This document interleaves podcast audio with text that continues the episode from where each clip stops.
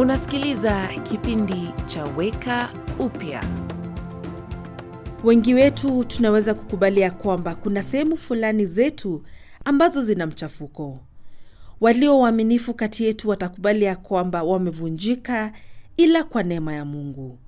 Uegemeo wetu ni kuficha dosari zetu za upungufu wetu, sawa na jinsi Adamu na Hawa walivyofanya humo shambani la Edeni.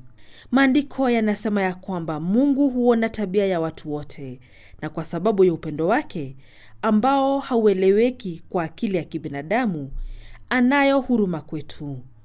Mungu wa Bibilia, badala ya kudai ya kwamba tumfikie huko juu, alitufikia humu chini kwa upendo kupitia kipawa ambacho ni Yesu Kristo. Zaidi ya haya, yeye huendelea kutufikia humu chini, kutusafisha na kutuponya.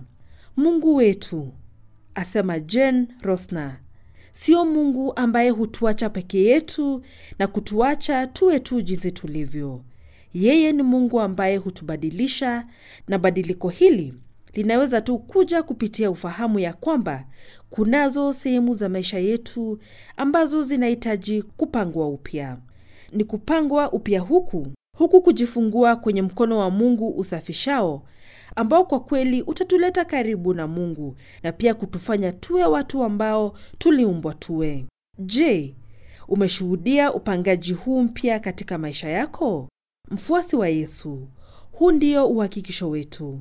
Tunapochagua kusema ndio kwa hali za maisha ambazo hutusafisha, ambazo Mungu hukubalisha katika maisha yetu, tunampata na kwa upendo kutufanya wakamilifu. Umekuwa ukisikiliza kipindi cha Weka Upya, ujumbe wa kutia moyo na wenye tumaini. Ili upate habari zaidi, wasiliana na stesheni unayosikiliza sasa.